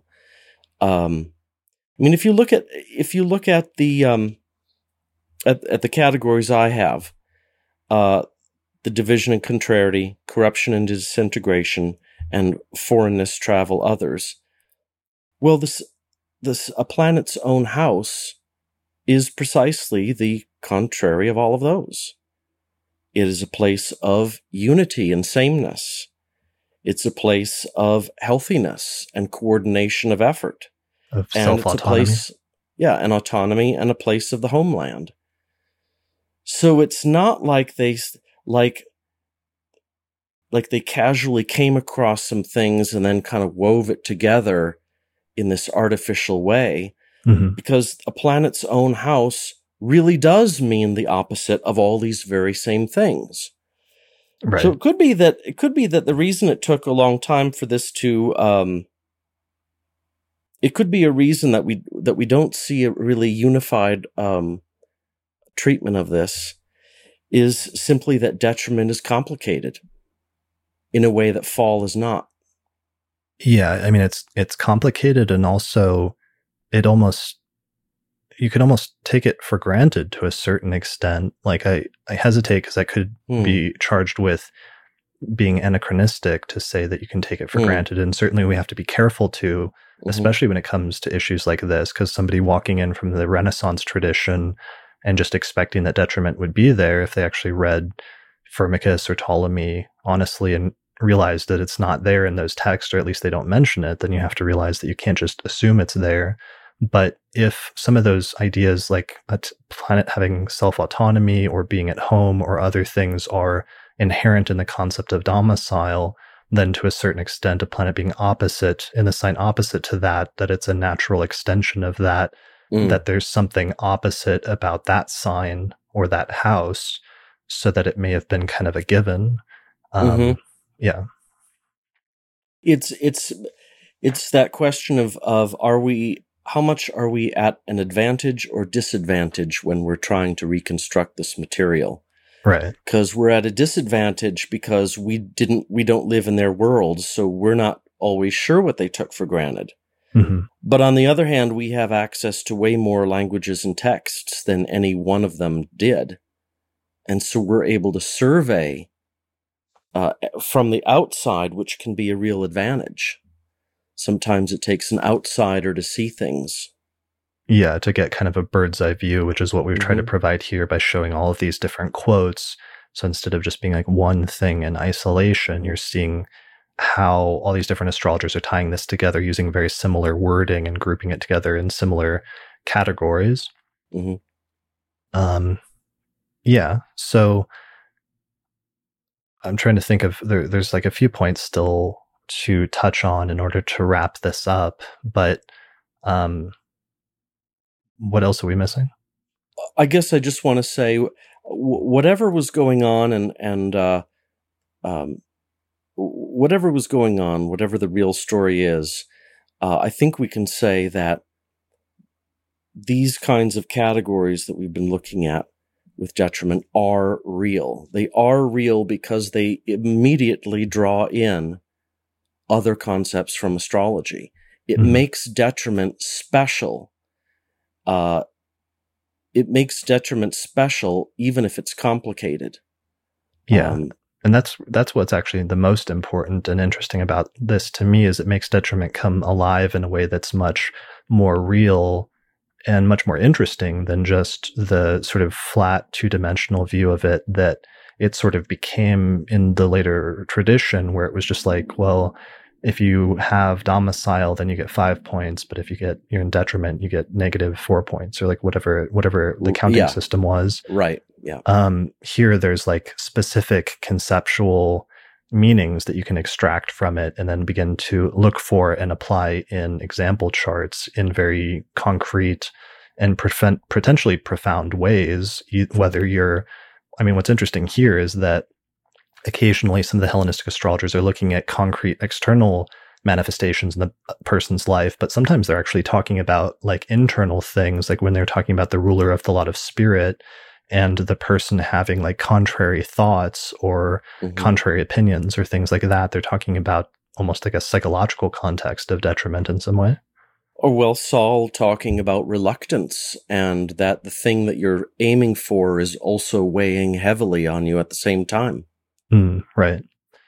Right. So there's a level of like nuance and detail that's there as well that's accessible now to us by understanding this and also by being careful not to project this backwards because I think that's one of the issue that people sometimes run into when they look at this is that you could be looking for well this is the re- renaissance concept of detri- detriment that it's like an inherent sign quality and so if we look back and we don't see an inherent sign quality like the concept of exaltation or or domicile in the Hellenistic tradition, then the concept doesn't exist. When in fact what happened is it was developing detriment developed out of this constellation of different overlapping meanings um, during the course of the tradition before it eventually became um, crystallized as a concept in like the seventh through the ninth century, and then later after that, sort of flattened out into something much more more simple. Mm-hmm. What? Yeah, you've got more of a con- an interrelated constellation of ideas with detriment. Each one seems to kind of imply the other if you look mm-hmm. at it closely in a way that you don't really see with fall. Right. But but I like your idea that they might have used that word enantioma because to them it already implied several of these complicated things. Mm-hmm. But we don't appreciate the immediate effect that that word might have had on them and that they, you know, when they used it in that way. Yeah. And I, I should have read the entry of the Liddell and Scott lexicon, the Greek dictionary for ancient Greek, because it actually has a few sub meanings of other translations of the meaning of the term, term enantioma, which it says primarily means opposition or opposite, but it also means, they say, incompatibility, conflicting, differences, and discrepancies. So that right there it starts picking up a lot of the terms that where we see the astrologers going with that in some of their later interpretations. Uh, I would just want to add. Um, I have here. This is uh, the this is the um, standard Wehr dictionary of Arabic. So this is not the older Lane dictionary, mm-hmm. but it also points out that um, one of the words that we get from this uh, f- from this is an antidote or a contraceptive, mm. and antiseptics. So things that are working are explicitly working contrary to something else. Right. I love that. Yeah, that, that keeps taking me back to like antithesis. And I wish that worked better mm. in a sentence and wasn't as awkward. But my primary terms are still the two I had in my book were like adversity, which was from what the uh, Latin translation of the Liber Hermetis, how they translated, I think, in, enantioma, where they translated as adversitas. Um, and then exile, which is interesting because when I researched this, it turned out a bunch of other languages besides English, like I think in French and Portuguese, their term for detriment, one of their terms for detriment is actually exile. Mm-hmm. So it continued into even the modern traditions of astrology and some other languages, this idea that a planet being in its detriment meant being cast out of one's home, but it just didn't make it into English for some reason. So yeah. that is as one potential term. And then finally, antithesis. Um, and you, you, you introduced one other term earlier in this episode. I forget what it what it was, but that was a good one as well. Inversion. Inversion, yeah. Inversion is really good. The idea of um, the opposite sign inverting the significations of the planet. So just going mm-hmm. back to the the domicile scheme and the notion that um, here let me share like an image. So for example, um, Venus is or Saturn no, the sun in Leo, for example. So right now the sun just moved into Leo a few days ago.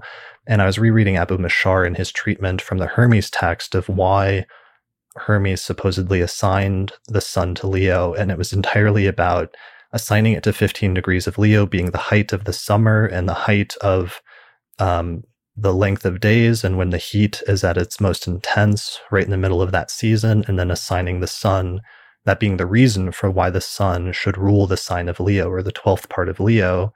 And then the opposite to that being um, Saturn being right in the middle of winter and ruling Aquarius as the opposing sign during the time of the year where the days are the shortest and the cold is sort of at the most intense. Mm-hmm. Um, so just that idea of like opposing qualities, and then what happens if you take the sun and you put it there in Aquarius during the middle of winter, um, when it's cold and the days are short and there's not much sunlight, um, versus taking Saturn, a cold, dark planet that's not very visible, and putting it in Leo and making it operate in that context. Um, you can sort of start to get the idea of like like I said, antithesis or inversion, the place of a planet's inversion. All right. Um, one thing I do want to say though is just from a practical standpoint, I do think one good thing about this and one pushback that's important is the idea that detriment is not like the end of the world. I think sometimes when people learn it, and especially because detriment became the term established later in the tradition, it was taken to mean that it's like this terrible, terrible thing to have, or that if somebody has something in detriment, that it means something negative about them, or that it's the end of the world, or that it's a major affliction. And I think one thing that's pretty clear is even once this gets established as a relatively significant concept in the late Hellenistic and early medieval tradition, they were still not treating it as like the worst thing that you could possibly have in your chart, right? Right. It was often uh, in a list of other things. Um, and, and it, was, was, like and way way far down in that list. I don't know about way far down, but it was definitely not mentioned as often as fall. Right. You know, some of the standard lists of the worst things would be uh, fall, being burned under the rays, um, being retrograde. Those those would almost always be mentioned before detriment, and and appear as a cluster, mm. uh, if uh, you know, without mentioning de- detriment. Okay. And, and then for me, like a large part of my process over the past decade is once I started to, because I was ambivalent about it for so long after reading the Hellenistic texts and finding it absent for the most part, not knowing what to make of that, eventually, once I realized it was a concept in the Hellenistic tradition, I started to pay attention and integrate it into my practice. And most of the past decade has been spent working on that, like figuring out what to call it, if mm-hmm. not detriment, and also seeing how it works out in charts. Um, my main conclusion from a practical standpoint is that while it can indicate an obstacle that arises or a sense of otherness or alienation that the person has in some part of their life, um, like I said earlier, if the planet is well placed, it can still work out very well based on other considerations like configuration to benefics or house placement or other things like that. Whereas if it's afflicted, uh, and has poor condition according to other things, that's when you can see those other compounding factors leading the detriment to be more of a problem. So one of my favorite chart examples, for example, is like um, the poet Maya Angelou that has Mercury in Pisces, and she had like a traumatic experience when she was younger um, that caused her to stop speaking because she was like afraid of the power of her voice, and she thought that something she had said had caused this really negative event to happen when she was like five or something. So she stopped speaking for years. But then later, when she grew up, she sort of got her voice back and started speaking again, and then grew up to be um, a famous poet, of course. And I think Mercury's like in an it's in a adherence or a conjunction with like Venus, and it's being bonified. So there's a really positive like counterbalancing factor, so that even though there was that initial obstacle or problem, there was also a positive resolution, and she was able to adapt to it and become perfectly strong with that position um, mm-hmm. despite the initial issues. Uh, another example could be, um, uh, well, two examples I can think of as fr- uh, with friendship. Um, the Lord of the Eleventh in detriment in in the opposite house. Mm-hmm. Your friendships might be with people who live in other parts of the country. They're far away. Your friends are far away. That's the travel part. Mm-hmm. But they're still your friends. However, having friends who are far away that you communicate with mainly by telephone can also be really difficult to keep holding together. Mm. That's the disintegration part. Right. And yet they're still your friends. And if it's Jupiter, uh, and he's, let's say, in the same sign as Venus, um, they are your friends and they could be lasting friendships, but they take extra effort to hold together because the friends are far away. Yeah, definitely. That makes sense. Um, or we were talking about like second and eighth house examples, and I've seen examples of somebody that has like the ruler of the second in the eighth. Like Mercury, they have Gemini on the second house, and Mercury is the ruler of the second, and it is in the eighth house, which signifies both other people's money as well as mortality. And um, it's relatively well placed. It has some some bonification, but one of the things is that the native um, became an accountant, so they literally make their own money through other people's money. Mm-hmm and you can you, you can see other situations like that when there's connections between the second and the eighth. Yeah i mean, i've seen uh, the reverse as well like somebody that had the ruler of the eighth in the second but it was actually a very difficult placement.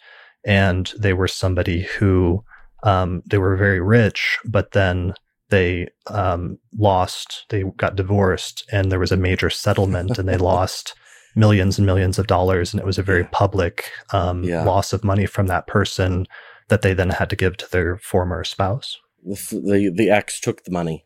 Right. So, so this is also important for people to know that even in the texts where they talk about detriment in these kind of general ways, um, they do also point out that a lot depends on what kind of planet you're talking about, and the houses are different. I mean, right. I mean, if you're married to someone, your um, you if you're married to someone, your finances ought to be blended in some way. Mm-hmm.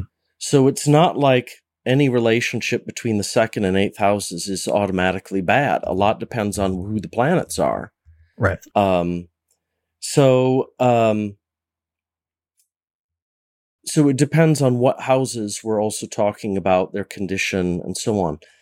Um, but you can have, and I'm, I'm, uh, you can have a situation, for example, where um, I uh, saw the chart of a man who had lots of planets in detriment, and he was he traveled a lot and had a uh, uh, he worked for short amounts of time for companies all around the world. Um, but he was worried that these planets in detriment meant something very bad. But there were other indications in his chart through cardinal or the movable or convertible signs that um, his life was characterized by the ability to change quickly. Mm. And so because he um, because he was comfortable with change, it actually wasn't a problem for him. It was an exciting life. Mm-hmm. But if you're the kind of person where important planets are all in fixed signs, or that like the angles are all fixed signs, but you have a lot of planets in detriment, that kind of instability that detriment brings can be a lot harder on you because you're the so- sort of person who doesn't adapt and change quickly or well. Mm, sure. Yeah. So there can be different ways of adapting to it depending on how the chart's set up and what's involved. Um, another thing worth mentioning here also is even though we're we're more traditional and so we're often our tendency is more to state this in terms of like good or bad or difficult easy versus challenging there's also a level where it, some of these placements of planets and signs can be purely descriptive and describe how a person just goes about doing whatever that planet signifies. Um, and that some, sometimes it can be opposite, the opposite of how the planet might, might perform in its most purest expression. So I know somebody, for example, that has like Jupiter and Virgo, and they really excel at collecting um, data, like a lot of little things, like thousands and thousands of things. They're they're an astrologer and they decided to like collect as many birth charts as they can and as many examples of different things as they could and they excel at building these huge databases of things but then sometimes have a hard time um, getting the big picture and sort of summarizing that into something short they'll have a tendency to write like very long articles with many many words um, instead of like summing it up into into something short and concise. And it's sort of like the Jupiter Jupiterian principle of being big and expansive, um, but it has to manifest in the context of Virgo, which is ruled by Mercury and is Mercurial, signifying. Yeah. Yeah, and Mercury yeah. is great, and Virgo is great about focusing on the details. But when you put Jupiter in that context, it means it focuses on all of the details or it blows mm-hmm. up the details and makes them much much bigger and much more expansive mm-hmm.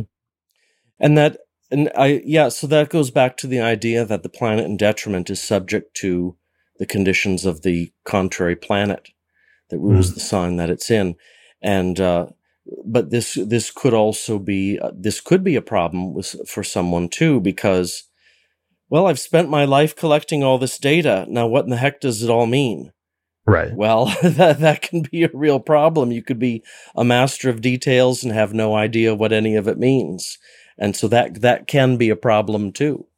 Right. Versus let's say Mercury and you put it in a sign like Sagittarius or Pisces, let's say, which are let, us stay away from Pisces. Let's say Mercury and Sagittarius, because then otherwise you overlap with fall and exaltation. But you put Mercury in Sagittarius, and it's really good at looking at the big picture things and like talking about like the overall philosophy of things and drawing grand sweeping conclusions. But it's not as good as at looking at the small details, and it gets sort of um, yeah, it's it's the opposite issue from like Jupiter and Virgo, where Jupiter and Virgo is great at collecting many facts Mercury in Sagittarius is better at looking at the broad picture, but it has a an issue um, when you get into the details.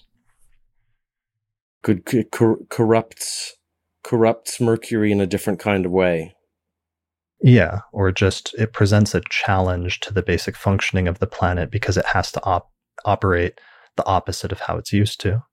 Mm-hmm. Um, and if you just keep that that basic meaning in mind and you apply that to all of the signs, um, you, you start getting a much more useful um, usage of, of the concept of detriment as like a descriptive factor that can help you to describe how the planet is operating. And it doesn't necessarily always have to work out as a negative thing. It just depends on how um, how it's configured, but it just qualifies the functioning of that planet in a certain special way. Mm. Um, and the last thing is just this really brings up how in traditional astrology, there's all these like little concepts like this that have just basic keywords. And it seems almost like too simplistic at first, or it almost seems like it's not giving you enough to work with at first.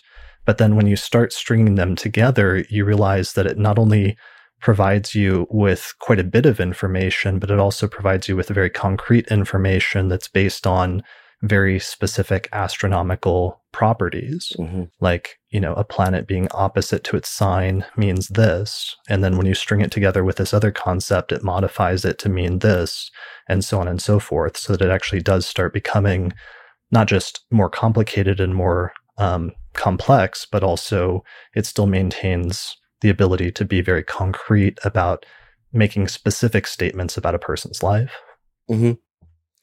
They often packed a lot more into fewer words. And if we're living in an age where we like to just skim through lots of words or skim across a lot of words to get a general impression of what someone's saying, it's you have to you have to take a different attitude towards them. They were packing a lot in there.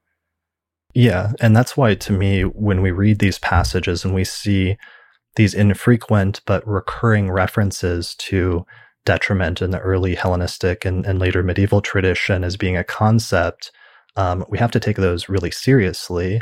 And we also see that the later medieval astrologers also understood that, so that when they came across a concept like this, they didn't overlook it or put it aside, but they actually incorporated it into their astrology and considered even those passing references to be a big deal that contained major interpretive principles. Mm-hmm. Um, oh yeah, I forgot to mention um, what complicated this whole situation is that in the Indian tradition they don't have the concept of detriment, and this is hmm. one of the things that always complicated things because that presumably then came from as a result of Hellenistic astrology being transmitted to India. They because the concept wasn't like overtly articulated in the introductory text, they also didn't incorporate it as like a basic concept that you was introduced with domicile exaltation and fall. Um, however, I was talking to Austin Coppock the other night. He was telling me that the concept of detriment still does kind of come up indirectly through the idea of um, planetary friends and enemies. So that um, when a planet is in certain signs, um, the signs that are opposite to a planet's domicile more often than not do tend to be enemies with that planet, so that there is mm. already an interpretation of an inherent conflict between them. Mm. So it may be that the concept is actually in Indian astrology, but just in an indirect way, just like it mm-hmm. sort of was in the Hellenistic tradition and, and how Rhetorius described it as well. Mm-hmm. Yeah. Hmm, very interesting. Yeah. Um, all right. Well, um, I think that's that's pretty much it. So this is a pretty solid two-hour episode. Thank, thanks a lot for joining me today for this. So some of the quotes that you used were actually derived from material that you're preparing for your course, which you're getting ready to launch before too long here, right? Yeah. Okay. So what's the deal with that? Where are you at with that at this point? well, the deal is the deal is um, I'm I am trying very hard as I'm also finishing the great introduction mm-hmm. of Abu Ma'shar, trying very hard to finish all of the lessons in the uh, in the first third of the course. What people have to understand is that I wrote the course kind of backwards. Mm-hmm. So all of the like part three of the course with all of the house based material, like that's almost completely done. That's just okay. I have to proofread. Mm-hmm. But the beginning, but uh, some of the beginning um, beginning lessons are still in a state of flux. So um, I'm I'm finishing those up. I will start putting together a list of beta testers and putting together um, the system to do that, so that hopefully we can start um, start a group of beta testers on part one of the course before the end of the year. Okay, that's where I am. Cool. And how far are you from finishing your translation of Abu Ma'shar's Greater Introduction? The translation's done. I'm doing the hand the hand edits and proofreading right now. So um, if I can keep doing that uh, every day, I think we could have um, an edition in about a month. Wow, that's exciting. Okay. Um, I think everyone will appreciate a more affordable translation of the Greater Introduction than the yeah. three or four hundred dollar one that's out there right now. So thank you for that. And there's one other translation you're working on, and I don't know if it's okay to mention it, but you're working on with someone else. Any update on where that's at, or do you want to save that for another announcement? Uh, let's maybe save that for another announcement. Okay, no problem. All right. Well, thank you for this. Um, thanks also to Levente Laszlo for his help with the translation of a lot of these passages that I read from the Hellenistic tradition. He did like a lot of work on that this week. So I just want to give a shout out to him and I'll put a link to his website, which is horoiproject.com. And you can find him on patreon.com slash horoiproject. And I'll be interviewing him next month about some translations he's doing of Porphyry and Antiochus and other Hellenistic authors. Um, and I'll put a link to the handout or the PDF in the description below this episode. Um, also, thank you to Anthony, of course, for you know holding my feet to the fire and um, causing me to go back and relook at some of this to finally answer this question more um, more thoroughly, which I feel like we've done here. But I appreciate that sort of back and forth that sometimes comes when different people um, have different ideas, and then you're supposed to like challenge them, and that exchange or that tension causes positive developments like this. Cool. All right. Well, thanks everyone for listening or watching this episode of the Astrology Podcast. Uh, and we'll see you again next time. Thanks. Bye. Thanks to the patrons who helped to support the production of this episode of the Astrology Podcast through our page on patreon.com. In particular, shout out to patrons Christine Stone, Nate Craddock, Marin Altman, Arena Tudor, Thomas Miller, Bear River, Catherine Conroy, Michelle Marilat, and Kate Pallotta as well as the AstroGold astrology app available at astrogold.io, the Portland School of Astrology at portlandastrology.org, and the Honeycomb Collective Personal Astrological Almanacs available at honeycomb.co. The production of this episode of the podcast was also supported by the International Society for Astrological Research, which is hosting an online astrology conference September 12th and 13th, 2020. You can find out more information about that at isar2020.org. And finally, also SolarFire astrology software, which is available at alabe.com. And you can use the promo code AP15 for a 15% discount on that software. For more information about how to become a patron of the Astrology Podcast and help support the production of future episodes while getting access to subscriber benefits like early access to new episodes or other bonus content, go to patreon.com slash astrologypodcast.